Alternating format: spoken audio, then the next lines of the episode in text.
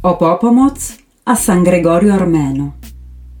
Il film del 2003 del grande Enzo Dalò è ambientato a Napoli. La città e le sue tradizioni sono le vere protagoniste della storia. Per questo motivo non poteva mancare una scena a San Gregorio Armeno, la strada più famosa al mondo per la presenza di artigiani che fabbricano pastori. Così Rocco e la sua famiglia, da buoni napoletani, passeggiano per San Gregorio Armeno, alla ricerca di qualche pastore nuovo da inserire nel presepe. La tradizione presepiale di San Gregorio Armeno ha un'origine remota.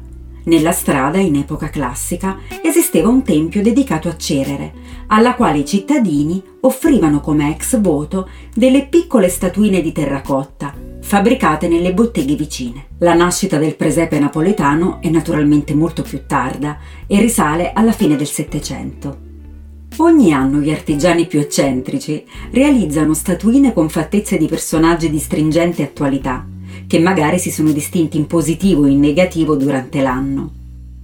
La commovente favola natalizia di Opopomoz ci regala l'affresco di una Napoli allegra, caotica e chiassosa, e a calarci ancora di più nell'atmosfera partenopea è la colonna sonora, firmata niente di meno che da Pino Daniele e altri artisti come i Neri per caso.